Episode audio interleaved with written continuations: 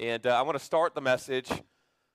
Uh, we're walking through these Ten Commandments. And one of the things about walking through things is that it gives you an opportunity to say things that you would normally dodge.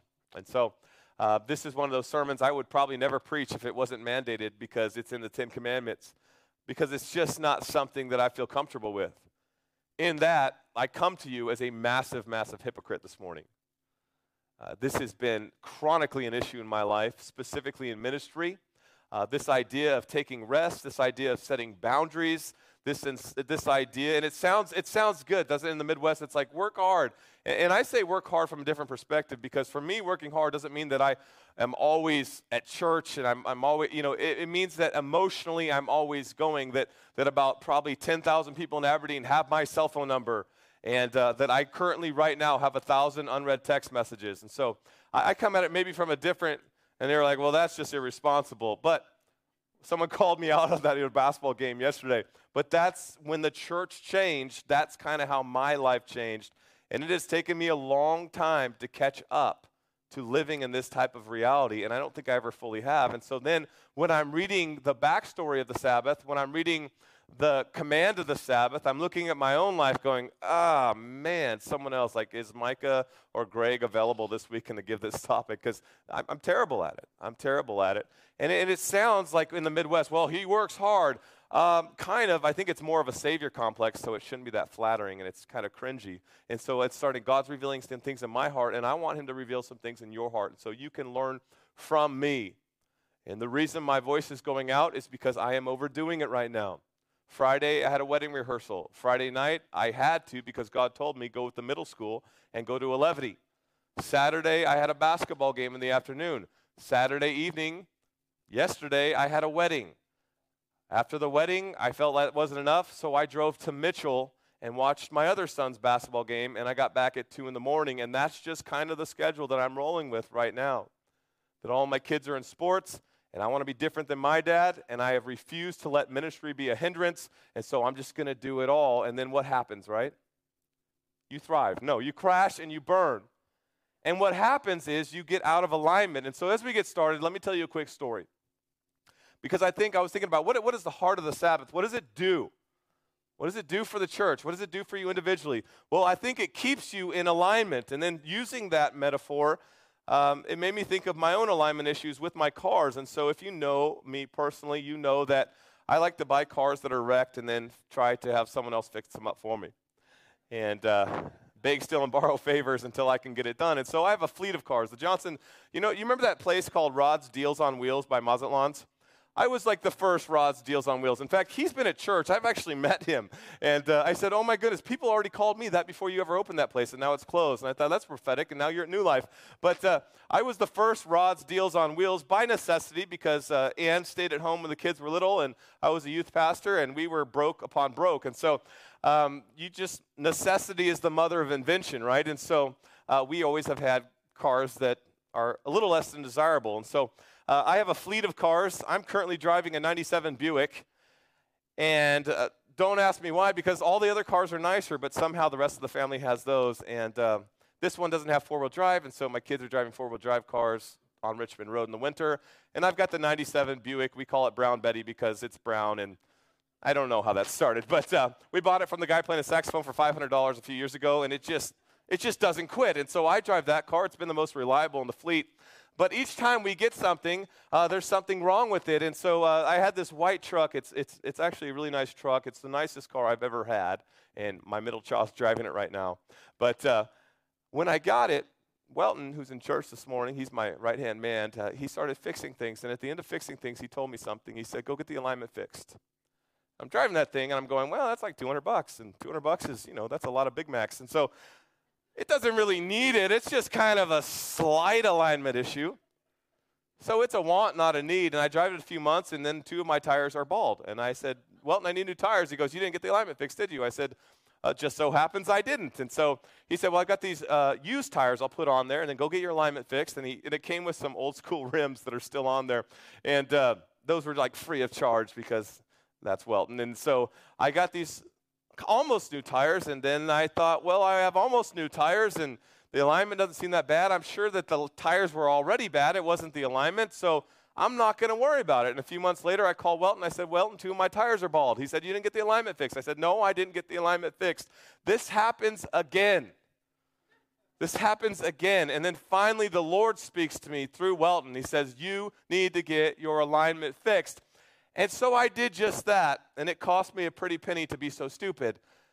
But I thought about it through the lens of alignment and, and like how that works with your car. And, and the tricky part about alignment, is it not, is that it's subtle. And then over a period of time, it, it blows out your tires. And over a period of time, if you don't have your hand on the wheel, if even if it's gradual, you go into a ditch, you crash and burn. Because when it comes to alignment, the subtle reality alignment is what gets you from taking care of the problem. And when you don't take care of the problem, you can blow everything up. And I feel like that's a really good analogy. And you can walk away with that one free of charge.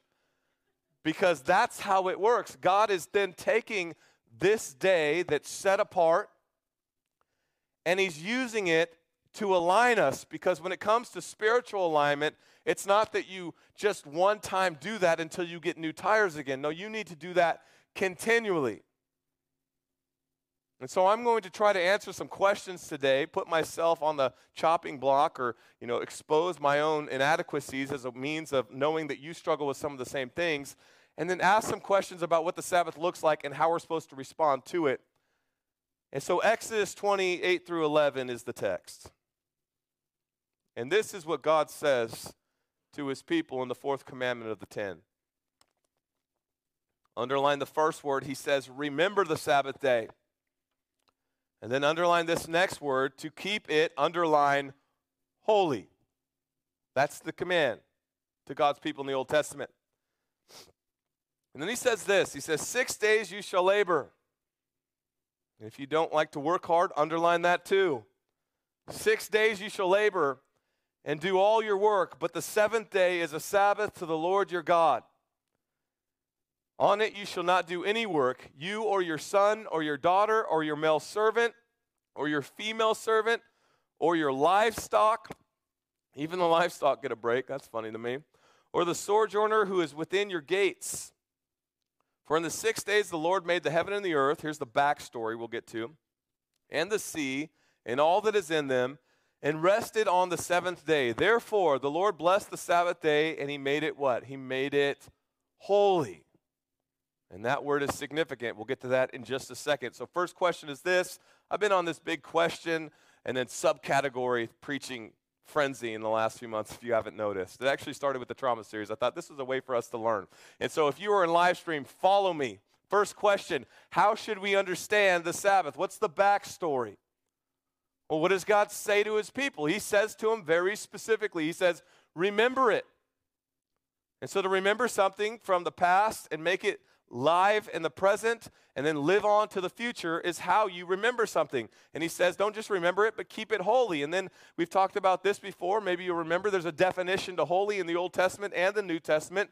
And what holy means is to be consecrated, to be set apart. And so there's this time in your life that although you should be spending time with God continually, there's this consecrated effort to set him apart so that you can align.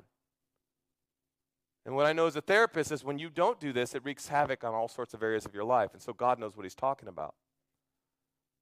And so the backstory is simple God did this, and we're to do this. And so, how, how do you know if you're violating the Sabbath? Well, here's a, just a real key, simple indicator. There's seven days in the week, and all seven days look the same. And so, if there's no separation, if there's no set apart, and it's just, you know, Monday doesn't look any different than Sunday, and I don't think, and we'll get to this as well, I don't think it's one of those prescriptive things where it has to be on this date and this time. I think that's legalism, and we'll cover that. But it is this idea, and there's this moral principle attached to it, that if you don't take a break, you'll break. If you don't believe me, just keep on the trajectory that you're going. So God knows this, and God says there needs to be this time where all seven days don't look the same. And then there's a definition to the Sabbath as well. It's this idea of cessation of work or rest. The common thought would be spiritually and even physically and literally, it's your day off. Americans, we hijacked two days off. And so in the Old Testament, the Sabbath was Saturday. In the New Testament, Jesus rises on the Sunday, which is actually the first day of the week. And when Jesus rises on the first day of the week, it becomes the new Sabbath for the early church. It never changes. And then Americans, in our true glutton form, we say, well, let's just have both. We'll have a Saturday and a Sunday where we just hang out. And so God is giving the law to the people, and He's saying there needs to be a day off. There needs to be a recalibrating. There needs to be an alignment that takes place. but don't miss something. This is interesting. I shared this with the leadership team before church. There's kind of two commands in this text, and you look at the second one because it is the core command, but you miss something that God says to do within it. He says that you're to work hard for six days and then take the seventh day, just like God did, and apply rest to it. And so there are two major idols that all of us struggle with. Depending on how you were raised, and also depending on the time frame in which you were raised because certain generations get this better than others you tend to worship one of these two false idols. In fact all of us fall in one of these two camps. You either worship work or you worship comfort so don't miss that. He's saying you need to take a Sabbath day, but what does he say before that? There are six days in the week where you're supposed to work hard. And when you don't work hard for six days, what you're doing is you're still worshiping something, but you're worshiping the God of comfort. And that's going to have all sorts of detrimental realities to it. And it's not about the kingdom of God because the kingdom of God is work. Like, when we, I don't know what your view is of heaven, but everything I understand about heaven biblically is it's not just, you know, there's a baby playing a harp that there's work in heaven as well, that God worked, that He created the heavens and the earth, and that He's working His plan. He's strategic in His plan, so He's not lazy and He's not idle. The fourth commandment is not just about the Sabbath, right? But also, it's about the other commandments that precede it. And the other commandments that precede it, you see in that second command, the Bible says very clearly don't worship false what? False idols. And so, depending on whether or not your God is work or comfort, it's going to expose false idols in your life. Let me give you an example. If you worship the God of work in your life, the false idols that will start manifesting as a result, or maybe a better way of saying it is the, the sacrifice, because no matter our false idol, there's a sacrifice attached to it. The sacrifice of idolizing work in your life is your health, your blood pressure, your anxiety, early heart attacks, weight gain. If all you do is work, there's going to be realities to it. You're going to pay the price. And this one's really sad. Your, your children, Cats in the Cradle is a real song that connects for a reason, right? That's, that's why I'm not, I'm saying I've got a busy schedule, but I'm going to drive to, to Mitchell, right or wrong, and and I don't want to put my kids on the altar of my weird schedule. Or, or it's your marriage, or you're too busy to go to church, you're too busy to fellowship with God's people, you're too busy to take some time off and just spend some time with God. And then, and then when you worship, work, and your false idol is exposed, and the sacrifice is put on the table or the altar, here's some telltale signs. You're burning yourself out, you're self focused, you're unhealthy, you're unhappy. No one wants to tell you that loves you, but if they were to be honest with you, they would tell you that you have a selfish streak to you that gets a bit old. And all these things start manifesting in your life. Here's the other one, and we'll only hit this for a little while because it's not the main point. But what about when you get the Sabbath thing, but for you, the Sabbath is seven out of seven? You're so worried about burning out, but it's like you should probably worry about crossing that imaginary bridge once you get a job. Because you're far from burning out, and your problem is comfort. And when your idol is called comfort, it manifests in trying to work as little as possible.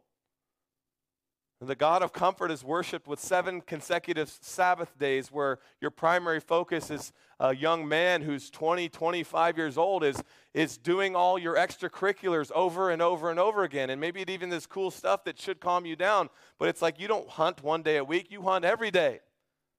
You don't play a little video games, you play a lot of video games. Social media is your key stronghold in your life, maybe more specifically if you're female.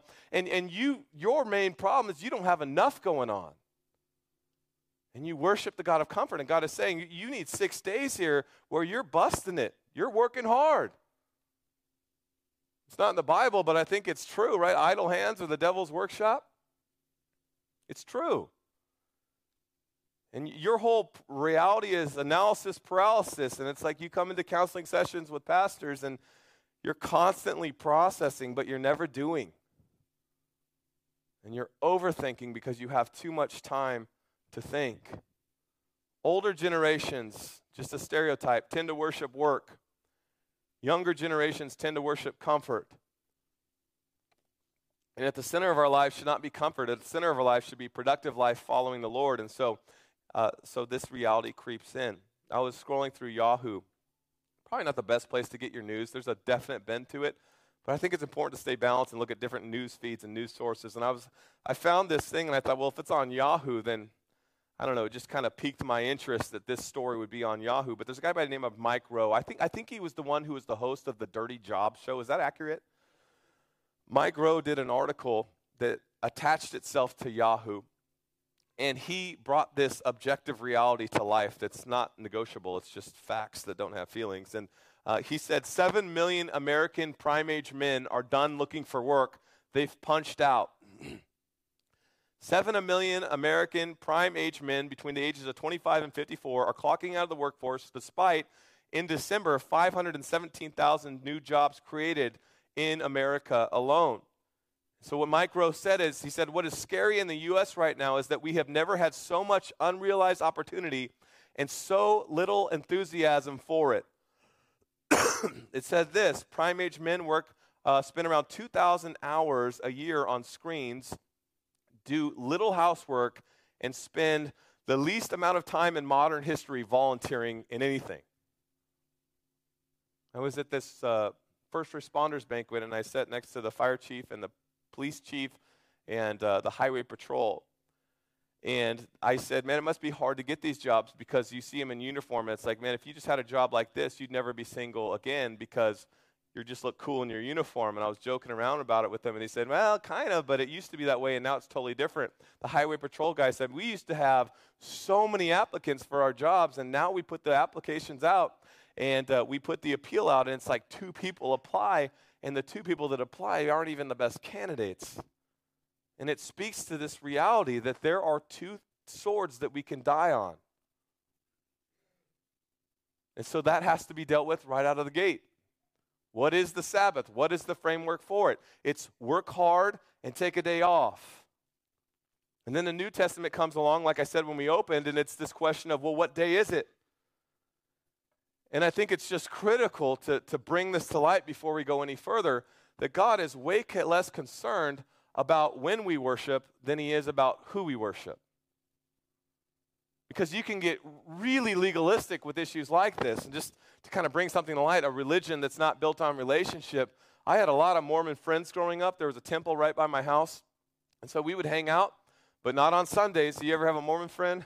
I can say that pretty safely. There's not a lot of Mormons, you know, pro, you know, but it's not even a knock on them. It's just it's just this reality that this is how it is. And so then all the days of the week they could never drink caffeine. And then on Sunday it's like they couldn't do anything and they followed this letter of the law because it's a works-based religion. I listened to a pastor this week who spent some time in Israel and he said on the Sabbath, which is their Saturday, he was in an elevator. And when he was in this elevator, they had a regular elevator. This is legalism and then they had a Sabbath elevator. And you're like, well, why would you have a Sabbath elevator? Well, let me tell you why. It's because, according to Orthodox Jews, you can use absolutely no technology on the Sabbath. And so a Sabbath elevator just stops at every floor because God can't stand when you have to push the button on the Sabbath. And if you weren't in the Sabbath elevator, you better find someone that's not an Orthodox Jew so that you can say in the elevator, floor five or floor seven or floor nine. Because it's not wrong to tell someone else to do something that violates the Sabbath, but for you, man, that's an offense against God. And so, I mean, it doesn't take a rocket scientist to figure out that can't be what God means when it comes to consecrating yourself for a day that's set apart for Him. And then we have this reinforced with Jesus in the Gospels when the Pharisees get mad at him for healing on the Sabbath. What does Jesus say? Was, was the Sabbath made for man, or was the man made for the Sabbath? He starts picking apart their legalistic arguments. And so then Sunday becomes the Sabbath in the New Testament because that's the day that Jesus rose from the dead. And then Acts 27 says, on the first day of the week, the church gathered together, and it's never changed. Because God, as we understand the Sabbath, isn't concerned about the when, but the who.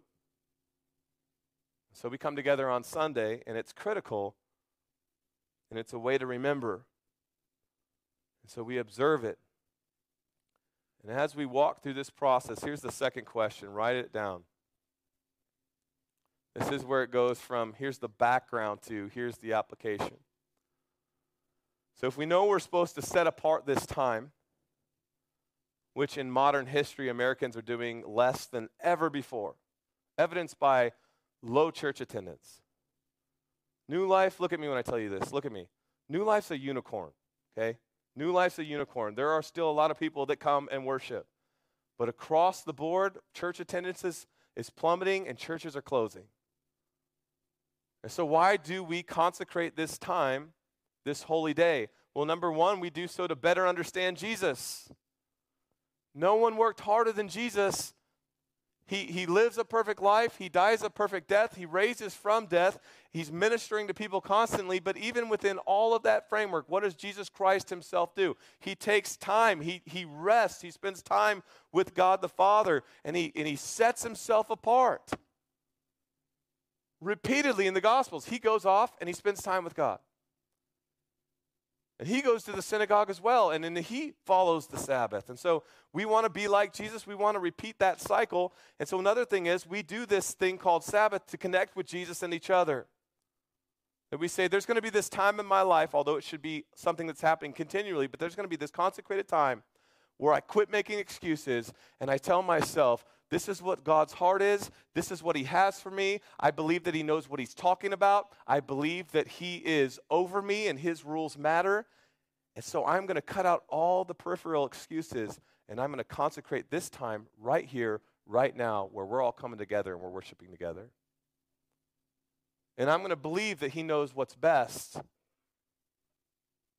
And I'm going to consecrate that to Him. The Sabbath isn't even just about making time for things or even just about alone time with God. The Sabbath is deeper than that. It's about making time for people because people matter. And so we come together collectively. And then we go our separate ways. And when we come together collective, we, collectively, we understand something. And what we understand is this that of all the things that matter, people are at the top of the list. There's God and there's people. And of all the things that we're not taking to heaven with us, the things that we're trying to take to heaven with us are people. And so God's economy is built on relationships. It's a scary thought if you think about it. I mean, think about all the people that you've ever been to church with over the years in a small community that maybe in some way you've had a riff with. And now think about this, and everyone pay attention. That person you're sitting next to, or you see across the aisle that you used to be employed by, where things kind of got riff, but they love Jesus and you love Jesus, and they're not perfect and you're not perfect. Here's what's scary if you don't build relationships that are focused on the kingdom of God. You're to see them for the next gazillion years. So you better figure it out, right? So people matter. God's economy is relational. The people of God, unlike things that you can't be buried with, live on. Here's another reason we celebrate the Sabbath, and this is where I start putting myself on the chopping block and expose myself. That sounded weird. Um, sorry, talking out loud. I expose the realities in my life, okay? Well, another reason we stay, take the Sabbath seriously, Greg's laughing me at the sound booth, is we do so to stay healthy. Because here's what I know, and I heard someone else say this, I'm going to steal this. The person that has the most capacity to damage me, it's me. Is that true of you? I know other people have hurt you, and you come to this place and you, you've been hurt. But if you just look at it objectively, over the course of however many years you've been alive, and if you're still young, just wait. The person that's been the most damaging in your life tends to be, because we're all sinners, is yourself. And so God gives us this time. God, it's like God knows what He's doing. God gives us this time. He says, I'm perfect, and this is what I did. I worked hard six days, seventh day, I took a break. I'm asking you to work hard because working hard is godly, and then I need you to take a break. I need you to realign. I need you to recalibrate because when you don't, chaos can absolutely go wild between your ears. Things can get pretty bizarre in your own mind if you don't do this, and so you're to stay healthy. If you don't take a break, you will break. If you don't take a Sabbath voluntarily, chances are you will take one involuntarily. And it'll manifest in your life through stress, depression, ulcers, burnout, heart attacks, etc. And so then the question then becomes, and this is true of my own life, the question is not, will you stop, but how will you stop? Will you stop willfully or will you stop painfully? You guys ever heard of a thing called panic attacks? Don't raise your hand, but I know statistically a lot of us have had them. You know what a panic attack is? A panic attack is your brain telling your body, I'm done. And then you have a panic attack and you think, oh my goodness, I'm dying, right? You can kind of shake your head. Statistically, so many of you have had them. It's not just general anxiety, it's I'm going to the ER because I thought I was having a heart attack and I was sweating profusely. And then the doctor said, No, no, no, this is mental health. And you went, What are you talking about? I didn't even realize anything was that wrong. Well, you have lived the same pattern of dysfunction so long in your life without a Sabbath that all of these things are getting out of whack and your body's saying, No, it's a volcanic mechanism and we are shutting down. You, you think you can move on, we shut down. And so, no, you're, you're done. And so your own health is attached to God's design for your life.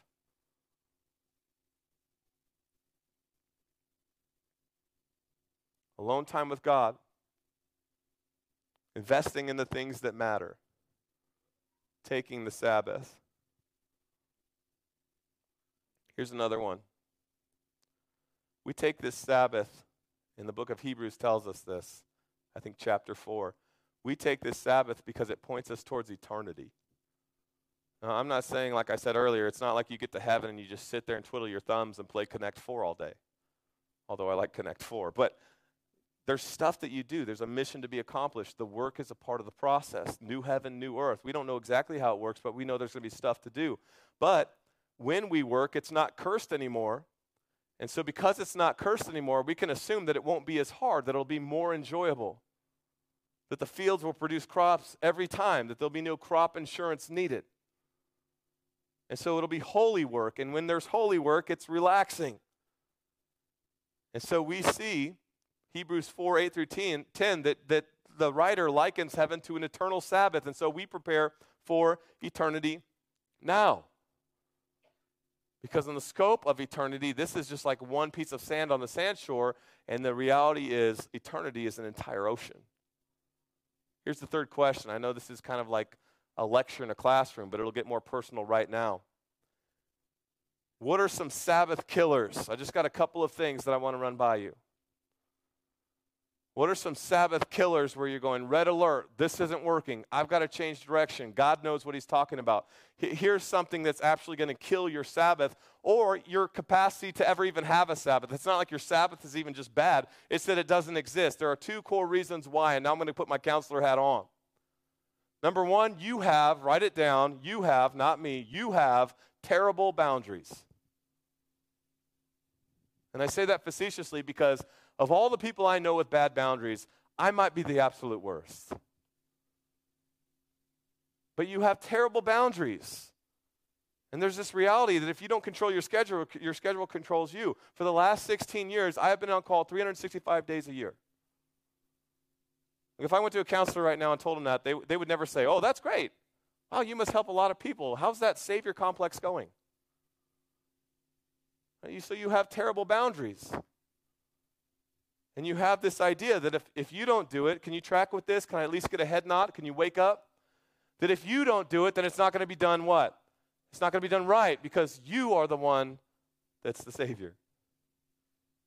Terrible boundaries. Here's how terrible boundaries manifest. Maybe your boundaries are a result of fear of man. Your terrible boundaries are a result of insecurity, lack of direction, lack of forward thinking, poor leadership, inability to say no, or maybe it's just a, an inflated ego in your life. But here's what I found to be true in my life because this is where it gets practical. The crazier the schedule, the crazier the schedule, the greater the need for the Sabbath. Or maybe you don't just have terrible boundaries, but you have terrible priorities. And here's where it becomes an absolute sin. Because here's where it starts creeping in on that false idol territory of your heart. That you, you have time for the Sabbath, but your priorities stink. And your time and your money are telling on you. And it's not that you don't have things that you're willing to sacrifice for. It's that you don't have time to sacrifice for those things that really matter because your priorities are inverted. And you're worshiping false idols in your life, and you've never really thought about it like that before. Maybe that's why things are so out of whack. In an American culture where we have time and technology has given us more time, we choose to use our time by doing things that are completely ungodly. And because we have this spare time, here's what we usually worship. We end up tend to worship two things our kids and ourselves. Right? Little Johnny has to go to like the eighth consecutive, and my kids do this too, so I'm just being real, right? The eighth consecutive traveling tournament because one day they might play JV at a B school. Right? I mean, that's our, isn't that a lot of our, it's like, when I was a kid, if you were going to do something like that, it's because you were on a track to be somebody athletically. Now it's just a, it's like a money making scheme worth billions, maybe trillions of dollars, where a lot of people have figured out, you know, everyone has a false idol, and most people's false idols are the kids. And so what they will do if you present it from them, because you don't want someone else's kid to get an advantage that your kid doesn't have, you will travel the world side to follow around the kid that struggles to do two core things. Look at me, walk and chew bubblegum. Because little Johnny needs to go places because once he goes places, then he can become the God that he's supposed to be. And it's just messed up. I'm not saying we don't do any of those things, but I'm saying, man, priorities will always tell on us how we spend our time and how we spend our money, what we invest in. And they're Sabbath killers. It's a famous pastor that broke it down like this. He said, We always worry about time management, but what we should really be focusing on is energy management. Because you can only go so long before you crash, and what goes up must come down.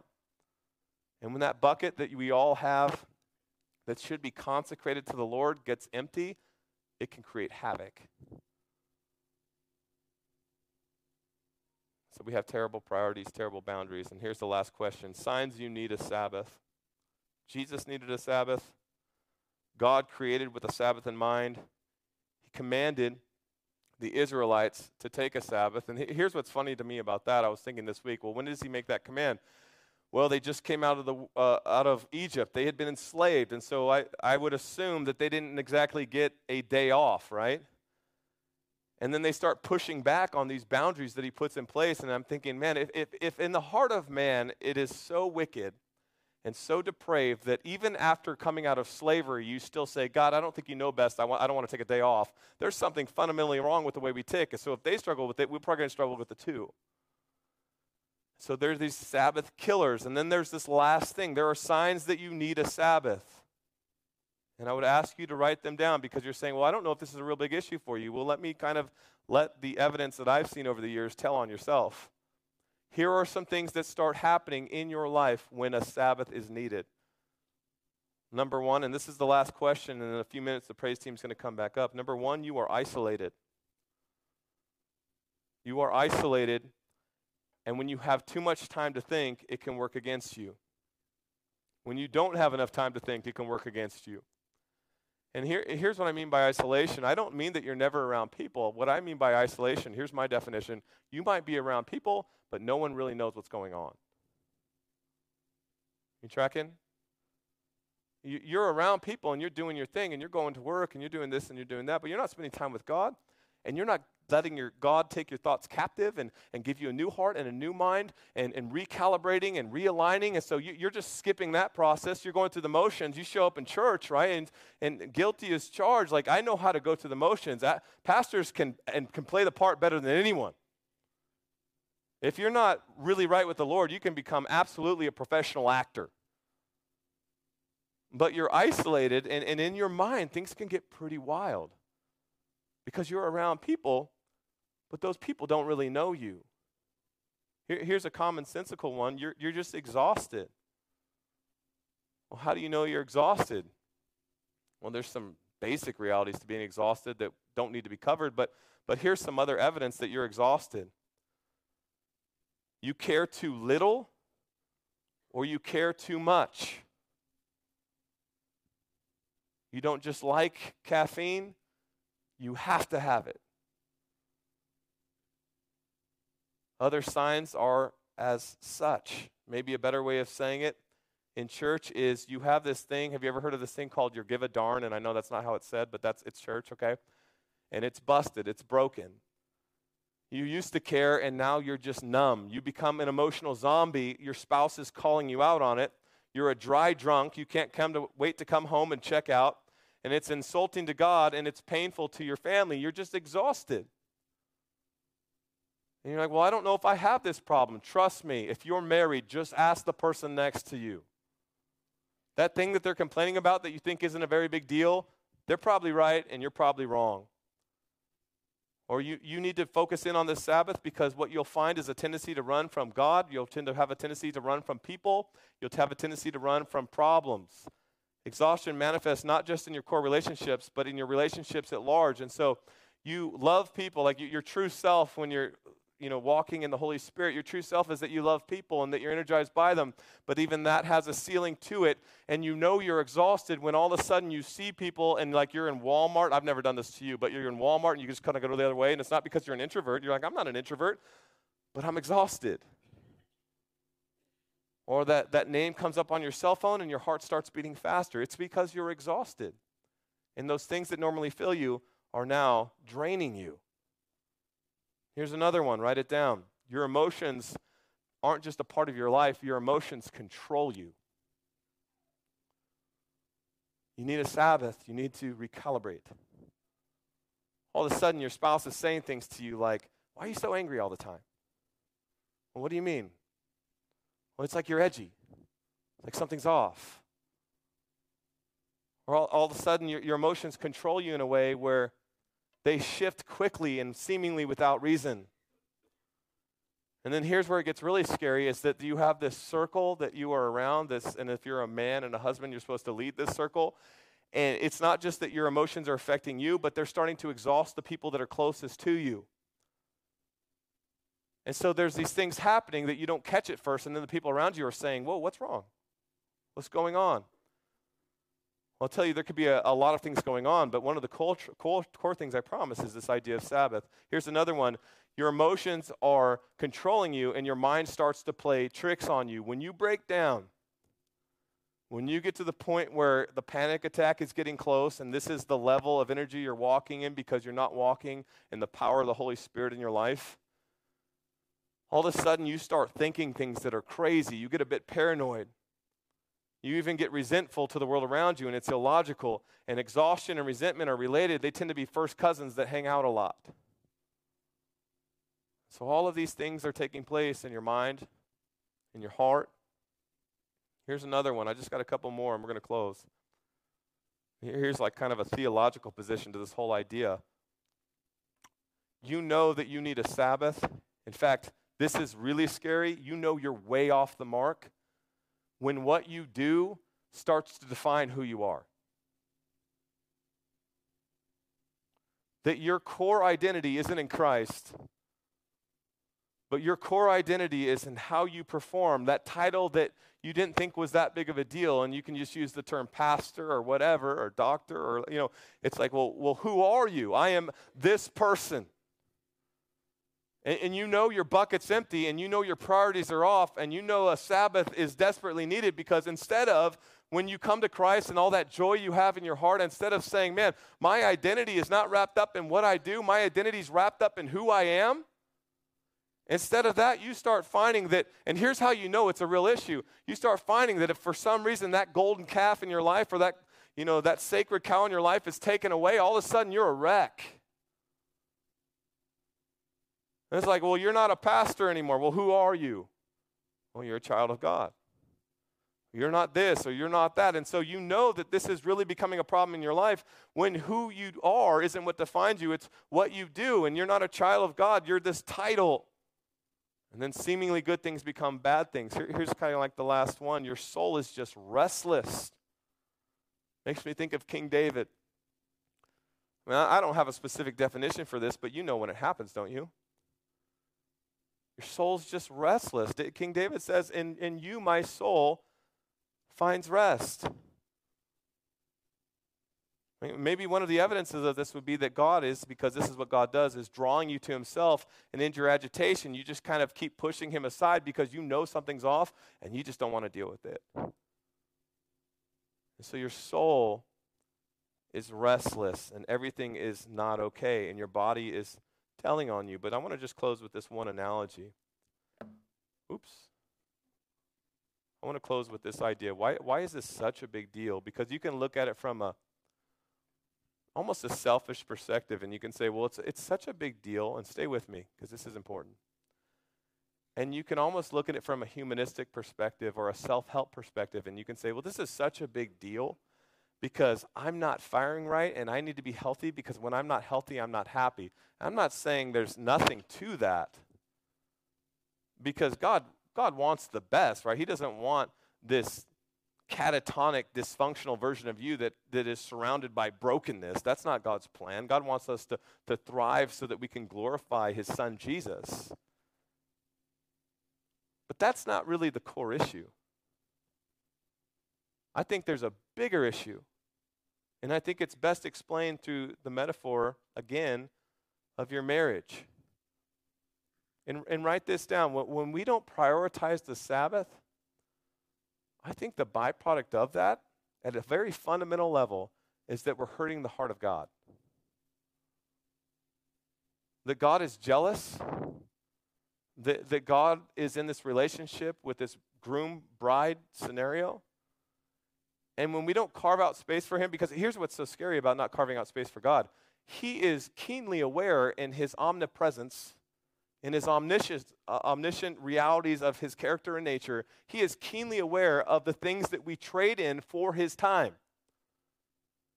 He, he knows that we're burning ourselves out to exhaustion, not for things that typically matter. We're burning ourselves off to the point of exhaustion where we're worshiping false idols in our life. That it's not like, well, we, these are really great things. Most of these things are terrible. They're stupid. They're wastes of time. They're, they're narcissistic at their very core. And so God's looking at us, and this is what I think God is saying. He's saying, You're trading me, you're trading quality time with me for that. For that. And, and I think it has to be seen through that lens because anything else, as far as motivations to change, if it's not a, a gospel centered motivation, if it's not Jesus loves me and I want to serve Jesus, then it's just willpower that's not going to sustain. Even if it's like, well, I need to do this for me. I, that, that type of selfish motive is like a yo yo diet. It's going to go all over the place. Here's where change really happens it happens at a heart level where we go, I love Jesus so much, he's worth everything that I have. He's died in my place. He's rose from the dead. He's given me new life. He, he's brought me into this place that, that I don't deserve in a personal relationship with God Almighty. And because he's done that, th- this is a groom that I want to spend time with. I want to prioritize. And this holy God who's set apart, I want to be set apart with him. A, f- a few weeks ago, I wasn't in church. You're like, I didn't notice. Well, that's disappointing. But um, I wasn't in church, and I was in the Black Hills, and it was snowing all weekend. And uh, it was Ann's 42nd birthday, which is crazy because I just turned 25. But it was her 42nd birthday, and uh, we've been together like forever. We've been together a long time, and in the rhythm of life, it's like, well, we need to go do something. And uh, typically, it's my idea because she doesn't like to do a lot of things that are adventurous, but she said to me, uh, let's go to the Black Hills. And I said, okay. And then she said something insane.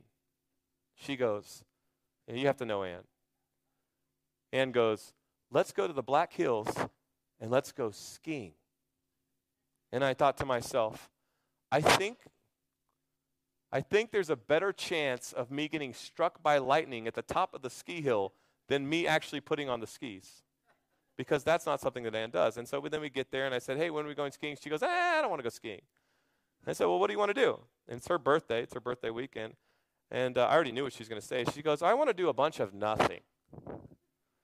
And so we did a bunch of nothing, and I get restless when I do nothing. We went out to eat once, and we made a trip to Target and Walmart. And that was our vacation weekend. And so we spent this time together. We watched some Netflix, we watched some action movies from the 90s, and we just hung out. And there was a hot tub, and we didn't see anyone, and it snowed a lot. And it's like we were just spending this time together. We were set apart, and we were working on a relationship. And then all of a sudden, what do you know? It's like we start talking about stuff. Well, you remember when this happened, you remember that, aren't our kids funny, and this and that. It's like we there was no rocket science to the weekend. It was just, hey, you matter, and so I'm going to set apart time for you. And when I set apart time for you, all of a sudden I draw into you and our relationship builds. And I'm telling you something by sacrificing for you because in my flesh, the last thing I want to do is go away for a weekend, spend money, and stare at the walls. That's not me. But husbands, sometimes, right, it's not about you, okay? And then we do that, and it's like we had such a great weekend and there was something that was accomplished. There was a clear message sent. You are a top priority. I'm going to make time for you despite how crazy my life gets. And I think that is the metaphor because the groom and the bride, that's the metaphor of the Sabbath. It's Jesus, you've done everything for me. And I'm going to take this time because you know best, and I'm going to set aside time. And although that needs to happen seven days a week, I'm going to have some consecrated time where it's just you and I, and you're a priority. And I can make a million excuses, but the reality is, I'm either going to do this or I'm not. I'm either going to go to church or I'm going to stay at home. I'm either going to read my Bible or I'm going to scroll through YouTube. I'm either going to pray or I'm going to be stuck in my own mind thinking fleshly thoughts consumed with self. And it's my decision, and I choose to be set apart with you in this metaphorical cabin in the hills. And sometimes we are telling God things more by what we choose not to do, even than what we do. That we're going to be set apart. And then the question becomes this Are you doing that? Let's pray. Jesus, we thank you for your word. We thank you for the hope that we have in you. And as we bring an issue like this to the table and we're honest, we, we fall short. Most of us fall short. But help us to self examine, grab our hearts, Jesus. Are we setting apart our lives in a way where you are the top priority? That you are a Savior worth a Sabbath.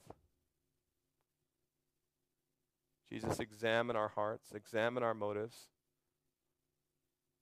We pray this in your precious and holy name. And everybody said, Amen. Amen.